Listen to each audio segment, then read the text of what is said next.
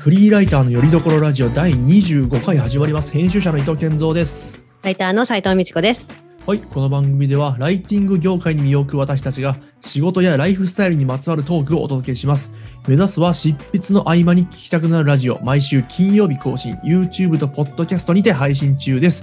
斉藤さんよろしくお願いします。はい、よろしくお願いします。はい、よろしくお願いします。さてさてさて、えー今回もですね、えっ、とね、リスナー様から、えっ、と、ご質問いただきましたので、これ、ありがとうございます。ありがとうございます。嬉しいね、これ、ね助かるねっていいですね感じで。そうそうそう。嬉しいしそうそう、ネタがね。そう。いや、じゃあ読み上げますね。はいえっとお名前、えっとね、あっぱれ晴れ女さん。ありがとうございます。はい、ありがとうございます。読み上げますね。はいえー質問内です、えーこんなこと聞いていいのかわかりませんが、伊藤さんや斉藤さんはコロナの影響をどのように受けていますか？お仕事面、プライベート面、どちらでも構いません。特にライターの方はコロナで仕事が減ったのか、むしろ増えた面もあるのか、やり方が変わったところがあるのか、な、かあるのかなど伺いたいです。よろしくお願いします。とのことです。なるほど、コロナ禍のでどのような影響があったののかと。まあ、そうですね、うんお仕事、そプライベートの面もね、いろいろあるかなと。うんうん斉藤さんどうですか、うんうんこれ一年ね、そうですね。ちょうどね、なんかタイムリーというか、こう収録をしてる時にね、まあゴールデンウィーク前でまた緊急事態宣言出たっていうタイミングですよね。えっと結論からまず仕事の話からしようかな。うん仕事の話だと、えっと、うん。まあ去年のちょうどまた今頃にさい今頃？4月ぐらいかな、なんか最初に出た時は、うん。はい。がっくり減りました。だから4月はね、かなり減ったんですね。で特に何が減ったかというと、うん。まあ私自身が取材先に行くやっぱ取材のお仕事が減ったのと、はいはいはいはい。結構ねあのイベントを録音したものがとか録画したものがあるのでそれのレポート書いてくださいっていうのはやっぱ全部なくなりました。へえ、あ、そもそもレそうそうそう。そうイベントがないからってことですかそうそうですそうですうんうんうん。そうですそうです。なるほどね。うん、そう。なもうその間にあのん。ライター講座のこう作業をせこせことやってたので、まあなんかはい。そういう意味ではこうなんとかこうカバーできる仕事があったっていうところですかねその当初はですね。でしばらくするとあのオンライン取材みたいのがこうめちゃくちゃメジャーになってきて、でも、も今はもうほぼオンライン取材になりました。そうですね、多分ね。うんうんうんうんうんっていう感じ。で撮影のあるやつだけはあのね現場行ってうん。やるっていう感じになりましたね。っていうのが仕事かな。仕事ですね、それはね。うんうん。でプライベートね。うんプライベートはねもう本当飲み行かなくなった。ああ、はいはいはい、そうなりますねも。ともと飲みに行ってましたもんね、いっぱいね。そうですそうです。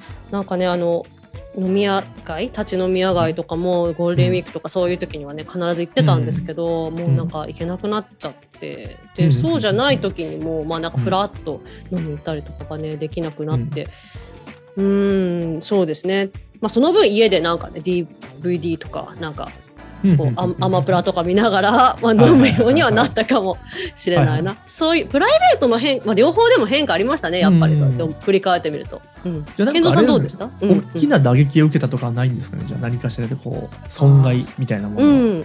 そうですね。幸い私の場合は、うん。まあ、あとはねちょっと細かい話になるんですけど、私が結構そのお客さんにしているような会社さんがどっちかってその働き方改革とかリモートワーク、うん。テレワークをこう支援するサポートするような、そのクラウドサービスを扱ってるお客さんが多かったはいはいだからそういうお客さんはすごくちょっと儲かってしまったのでね。コロナで。うんなのでもっともっと PR しようということでお仕事は来たしました。なるほど、なるほど。うんうん、運が良かったって感じですね。本当、うん、そうですね、まあ、僕の話になりますけど、うんうんうんうんうんそうですねしまず前提としてもともとフルリモートで、ね働いていたのでなんかその。仕事面では大きなこう変化はねあまりなかったなとああ、そっか。作業効率みみたいな意味ではあんまなかったなと、たまあ、あるとしたらその、まあ、フルリモートだからこそなんだろうなたまにこうあえて、まあ久しね、月1ぐらいは直接会っていろいろ一緒に作業しようかみたいな会社の流れがあったんですけど、ああ、はいはいはいはい。これが一切なくなったかなと。ほど。やったりとこう節目節目だその会社でのこう慰労会みたいなのもなくなりましたしああ、そうですね。そうですね。直接会うことがもうほぼほぼなくなっちゃいましたね、その社内のスタッフとね。ね。うんうんうんうん。まあ、おお仕事に関してはあとなんだろうななんか、まあ、印象ですけど僕も最近そのねなんだろうなコンテンツ制作の方にねあんまり関わらなくなっちゃったんでちょっとうんうん。詳しいことわかんないですけどなんとなくこうまあ、コロナ禍でこうやっぱ業績が落ちちゃうかね企業さんもいると思うんですけど、うんうんうん。なんか、まあ、そうなってしまうとこういろいろ大変だなと思うんですけどその、うん。まあ、そこまでガクッと落ちなかったところはなんか逆にその自社メディアに力入れたりし始めてるなと。そのあなんつうんだろう。コンテンツマーケティングとかそういうところにね、力入れ始めて、うんなんかうんうん。うん逆にその記事作りとかそういう部分コンテンツ制作はなんか、まあ、部分的に盛んにはなってるのかなとは思いましたね。あーなるほど、うん。そっか。実はね、ちょっと私の話になっちゃうんだけど、その、えー、と書き出しのライターさんが言ってたんだけど、うん。なんかその、うん。コロナになって、まあ、自分がこうネットの記事をめっちゃ見るようになったみたいな、うん。でうん。うん。周りの人もそうだからもしかすると、うん。そのウェブ記事の需要とか、暇つぶし的な需要がコロナで増えたかもしれないみたいな話をしてたんですけど、そうやってねなんかこう運営する側の視点でもうんやっぱそういうところがあるんだうん。うな。ん。うん。そうなんかもうなんだろうウェブ集客とか言ったりするんですうかね、ん。そういう部分になんか、うんうんうんうん。ああの着目し始めるってところも出てくると思うんですよね。そのズームを使い始めたとかそういう企業と一緒で。あーウェブ上でね。できることは今まで例えばじゃあ対面で頑張ってたところが、うんウェブ上でなんかできることなのかな。あじゃあもしかしたらなるほど。温度メディアかとか、ね、うんそういうふうになるパターンはあるのかなと。だなんか一概にこうガクッとなくなったというよりなんかちょっとやっぱ変化したっていう印象が強いですね。う。んうんうんうん。そうね。うんううんん。プライベートとかは？プライベートでそうプライベートなんですけどなんかねあれなんですよ、うんその僕の場合そのこの最初の緊急事態宣言が出てた時に子供が生まれたと。だかあらなんかそういう話前もしてましたよね。つまりはそのね今のこの変化がコロナ禍の影響なのか子供の影響なのか分かんないっていうのが一つあって 大きく変わったのは間違いないんですけど。そうですよねだ。から今はそのあとはもうこの子育ての状態はいがもうコロナありきの子育てをしてるのでその比較対象がないというかそうそうそっか。だからなんかうんそのね1人目2人目とか先にいたご家庭であればなんかそのうんね、昔と今の差があると思あうんですけど、れだろうなんかねね。分かりづらいい。ですよね、僕の場合。うん確かにそれがデフォルトっていうかね。そうそうそうそうそう。なんかあったかな。まあでも少なくともその子育てとか抜きにしたら僕もやっぱりそのなんだろうな遊びに行く機会遊びっていうおかしいな人飲みに行ったりする機会は本当になくなりましたね。うん。ああまあそうですよね。でね、それに関してやっぱあれなんですよね。その子供が生まれたから減ったっていう、ね、でもそうかところもあってそうかそう。か。ちょっと分かんないんですよ確ね。うん。うん、分からない。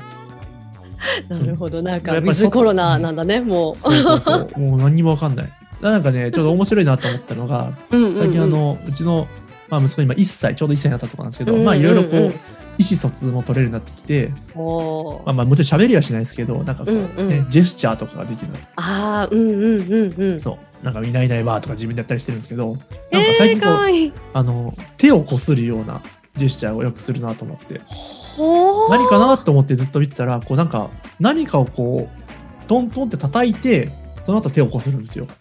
なんだろうなと思ったんで多分ねその僕がアルコールをのボトルをシュッシュってやって手にこすってるのを多分見てるっぽくてそれをやってるっぽいんですよなんか。うわーウィズコロナだね。ウィズコロナベイビーだねコロナのこそうそうなんかうんちょっとなんか言い方は悪いかもしれないけどなんかディストピア感あるよね。そうそうそうそう、うん、SF を感じましたよ。そうそうそうそう。そういう小説ありそうだよそう。ね。だからやっぱうちの子はもうだからコロナのない時代知らないのでね、そもそもね。そうそうそうそう。でも今後多分ね、まあ多分うん収束なんてことは多分あんまないんじゃないかなと思ってるんでね。うんインフルみたいにね、なんか一緒にそうっていう感じなんだよね。そうそうそうそう。んあなんか、うん、そういう、まあまあまあ、逆にしね、ま、昔は知らない方が楽ってこともありますからね。確かに当確かにたり前のね。ものとしてね。大人はみんなマスクをつけてると思って生きてますからね、うんうんうん多分うちの子はね。そうだよね。そっか。マスクもデフォルトなのか。保育園の先生の素顔知らない可能性ありますからね。みんなマスクしてるんでね。そうだよね。へえ。うわなんかそれもまたちょっと SF 感あるね。あとね、ちょっとまた SF っぽいのが、その、うん。まあ、家の中じゃもちろん僕マスクしてないわけですよ。うんうんうんうん。で、マスクする時ってのは、要は外出る時じゃないですか。はいはいはいはい。で例えば朝とか僕が、まあ僕がこううん送り迎えをしてるんですけど、はいはいはいはい。マスクつけると、お、うんお出かけかっつってテンション上がるんですよね、その息子が。面白い。マスクつけたってことはどっか行くんすねみたいな感じで。あすごいキャッキャしあ、わ始めるかるんだね。うんそうそうそうへえ、すごいすごい。ね。面白い。あとなんか確かにねマスクつけてても人をちゃんとうん識別できてるっぽくて、まあ、目元とかでねすごいあ多分なんかすごいね、それ視覚がちょっと、そうまあなんか別に誰でもできることで1歳ぐらいだったらできるのかなとは思うんですけどなんかね、うんうんうんこの状況だからこそなんか、うなんかなんだろう。目立ったなと。そういう。能力がね。ねへえ目の表情だけでとかあるのかな。そうそうそうそう。かなわかんないけどね。だからもしかしたらまあね面白い面もあるのかなっていうねこのコロナ禍によるね変化という意味では、ねなんかね。うんうんうん。まあでもねいろ今後はねいろいろね不安もありますよねそれはね。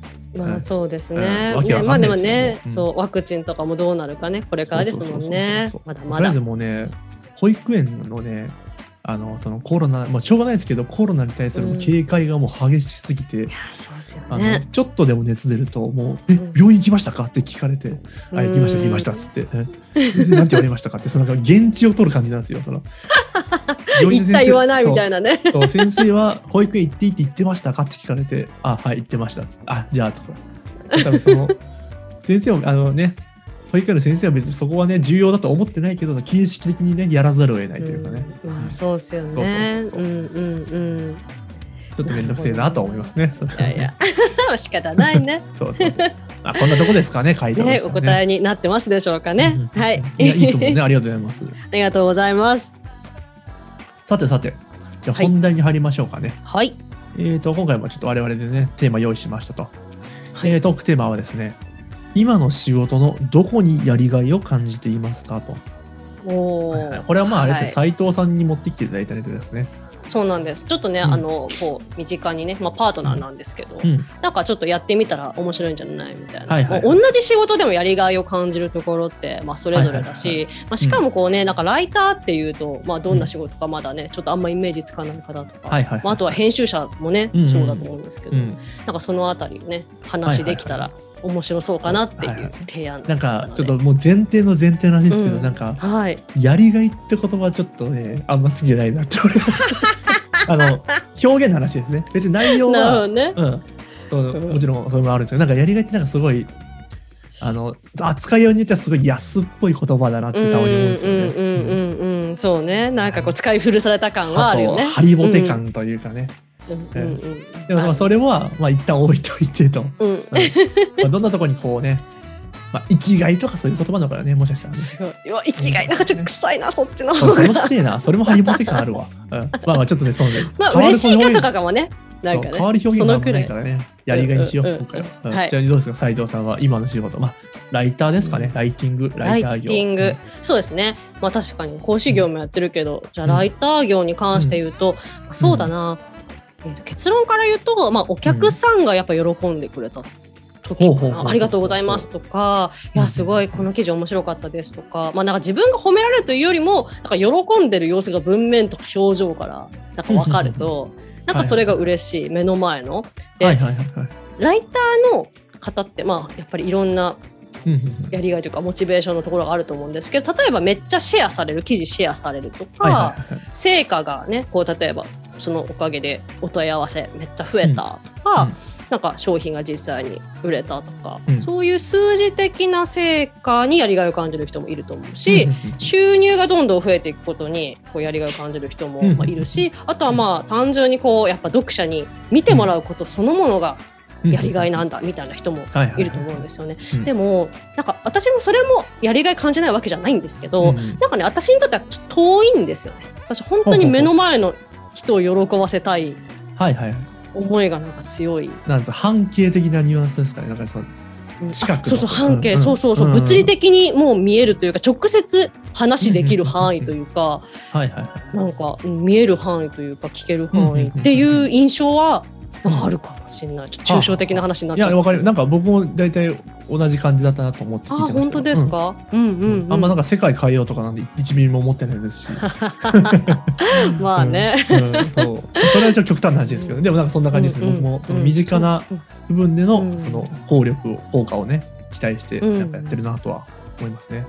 編集者だったらなんかどういうところがなんかやってて嬉しいなといやどうなねなんだろうなって僕も考えましたけど、まあうんなんかまあ別に僕その編集者をがやりたいっていうと別にその語弊があって若干、まあまあ結果編集者やってるっていうのが。近いなと。でなんか僕もねこれこのテーマについて考えてみたんですけど、はい。まあ、まあ、突き詰めると、まあ、僕は何にこう喜びを感じる人間なのかなって話になると思うんですよ。そうね。深いね。でその時に考えたのがねえっとね、うん。僕はねこうなんか物事例えば情報でも何でもいいんですけど物事をわか、えっとねなんで分かりやすくというか綺麗にすることが好きなんですよ。好きというかね。あーはいはい。なんか整理整頓的なそうそうそう。の好きって言ってたよね、なんか。でそういろんなニュアンスあると思うんですけど、まあ、一つ目はそのせいそうですねまさしく整理整頓。えっと扱いやすくすると、はいはいはい。もう一つはなんかなんだろうな分かり理解しやすくするかなはははははははうん。見た目にもそのなんて機能的にもみたい。なそうそうそうそう。でうんうんうんうん。まあ本当さらにその見た目のさらにとこでも美しさみたいなね。うんうんうんうんかっこよさとかかな。美しさみたいな。ああなるほど。そのなんか、うん、整えるみたいなのが割と、まあ、得意かは分かんない、まあ、得意比較的得意な方だしなんかうんうん。おもれえなと。なんかねすごいシンプルな例で言うと、マニュアル作りとか割と僕はねなんだろう本腰入れたいタイプで。あそうなんだ。うん。へえそうそうそう。要は初めて聞いた。その何かしらの作業をする上で、はい。そのマニュアルを一回見ただけで誰もが理解できるって状態がすごい理想だなと、まあ、理想なんですけど、まあ、そのためのマニュアル。どんなマニュアルだと分かりやすいのか。などんな順序で書いたらうん。引っかかりなく理解できるようなと。もうその場で手を動かせるかとかもう誰が読んでもあのまんべんなく理解できるものにできるかなとか。なんかねそういう部分はやっぱねどうしても力入っちゃうなと僕は思ってて。そうなんだ。へえ逆に言えばなんかテクニカルライター向いてそう。ああまちょっと違うあそううんでもなんかでもそうかもしれないです、うん、なんか別にね感動させる人がさらさらないなっていうの。そう。まあ感動させるのもいいんですけどそれはもうその感動したことによって何かこう、何かがこう効率よく動くみたいなね手段としての感動はあるかもしれないですね。例えば僕がちょっと前に作ったあの、はいえっとラップですね、はいはいはいはいはいはいあれもなんか本当同じような感じでまあ本当にうん。映像とかね楽曲という形ですごい分かりやすく、うん、あーそういうことか。うん。浸透しやすい状態にまとめる表現するっていうのがなんかやっぱ好きで。うん。あれも本当になんだろう、うん、一つの整理整頓なんですよね僕の中で言うね。そうなんだ。なんか表現とかじゃないの？どっちかっていうと。う別にではなくてって感じ、うん。あそうなんだ、あれそうあもうなんだろう。要はは表現っていうとなんか割とこう自分のこの内面をこううん。発露するとかね、自分を投影するとか。別にそんなのもう1ミリもないです、マニュアル作りです、うん。うん。あれはマニュアルです。そうなんだ。いやそうそう表現で思い出したけど、うん。そのねこれはちょっともしかすると駆け出しのライターライターさんとかね、ライターの志望者の方にうん。ぜひお伝えしたいのが、意外とね表現はできないわけですねライターって。自己表現ああそうですね。ができるうんうんうんそうライターの仕事ってすごいうん。極めて少ないから、そこにこうやりがいがあると思ってこうライターの仕事を始めるとやりがいを感じないっていうなる恐れがあるから要注意っていうのは伝えたいですね。そうそう。またこの表現ってこともね難しいんですよね。なんか一般的にはこうなんだろうね。やっぱりねこう自分の思いみたいなね、そうですね。うんうん。表に出すみたいな。部分ですかね、うん表現。あんまないんですよね、うんうんうん自分の思いを、ね。うん。そうですね。うんうん。で例えば僕のじゃあそのラップの曲の例にしても、はい。僕はじゃあ「ラを抜くな」という曲を出したけど、うん。別にラを抜かないでくれって思ってるわけじゃないですからね 僕は。そうかマニュアルだもんね。そうそうそう別にそう。あれ本当にラを抜かないでくれって思って作ったのならあれはもしかしたら表現ね。楽曲アートかもしれないですよ、うん、そんなことないですから、うん、これ受けるだろうなぐらい、うん、これ受ける？うんなんかパッと見受けるだろうなぐらいなんでね、うん、なるほどね。へえ、それはちょっと。逆にそっちの願望はないんですか、うん斉藤さんそのなんか表現的なやりがいは、うん。それはまあ別か。ライターじゃない方ですかもそうそうそう、まあ、ラジオとかは私表現だけどね。ああそっかそっかそっか。表現欲満たされる。あとはまあやっぱ小説を書いたりしてるので、それはねまたでも表現でもないんだよな。それは自分の思いをあんまり発信してるというよりもなんか創作欲なのよ、うとああはいはいはい。ゼロからうん。なんかいろいろこう設定とかさこうストーリーとかさ、うん。うん。なんかいろいろ考えて作り上げてみたいな、はいはいどっちかというとそういうクリエイティブ欲の方かもしれない。にやりがいを感じるかもしれない。ああはうん。あ、ああでも確かに僕も根底はそれかもしれないですね。創作。そのマニュアル作りも一種の僕の創作でなんかもういかに綺麗な道路を作るかみたいなノリなんですよ。ん かなるほどね。それはなんか一応創作っちゃ創作かなと。なるほど。